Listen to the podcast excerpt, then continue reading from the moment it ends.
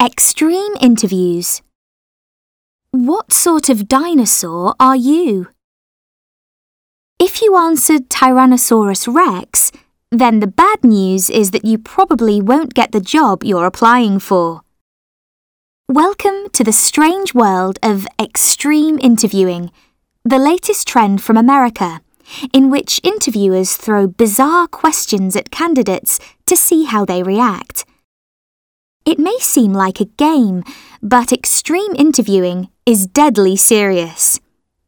The idea is to see how quickly job seekers think on their feet, and at a time when 25% of recent graduates are unemployed, it offers employers a new way of separating the brilliant candidates from the merely very good.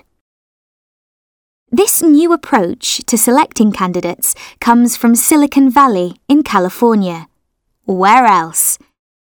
Google, famous for its demanding interview process, asked a recent candidate You are stranded on a desert island. You have 60 seconds to choose people of 10 professions to come with you. Who do you choose?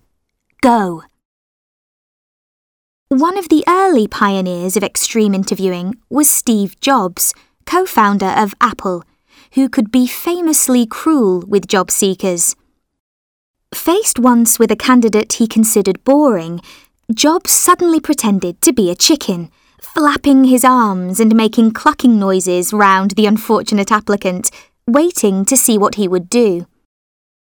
In fact, the secret to extreme interviewing is neither in the question nor the answer. It is in the candidate's reaction. David Moyle, a headhunter with the recruitment agency Eximius Group in London, who admits to using the dinosaur question when selecting candidates, said, Essentially, that kind of interviewing is used by us to give someone an opportunity to show they are smart and not easily flustered. Most candidates actually get something out of it. It's not about trying to crush them.